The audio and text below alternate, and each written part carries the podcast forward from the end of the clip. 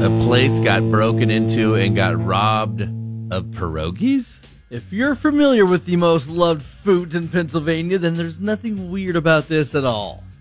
Yes. If not, you might be wondering what the hell a pierogi is. I'm a little on that side. What the hell's a pierogi? A 26 year old guy in the town of Trout Run, Pennsylvania, Okay. called the cops last month after somebody broke into his apartment and only stole pierogies.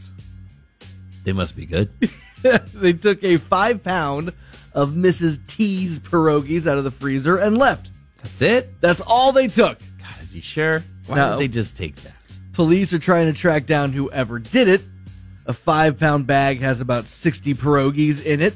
The police report listed as a value of about 10 bucks. Yeah. And whoever stole them also did 10 bucks worth of damage to the drywall in the kitchen. Someone he knew? So the whole burglary is about 20 bucks in damages total.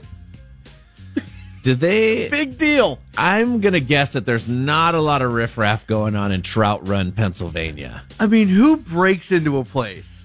You got to bypass at least a TV, Yeah. some sort of technology, some kind of jewelry, maybe clothing, something. Maybe you're onto something. Maybe not in Trout Run, Pennsylvania. Straight to the freezer, straight for the box of 60 pierogies. They must be delicious, is what I'm thinking. Uh, police say their investigation is ongoing, and it's not clear if they have any solid leads or not. This is number one crime around there. I don't want to plea bargain. I didn't do it. Mr. Garvin, I just don't know what other options we have, you know, because they have this clear videotape of you stealing. That, that could be any bald guy. Look at me, me, David Garvin, stealing TVs. Who would believe it?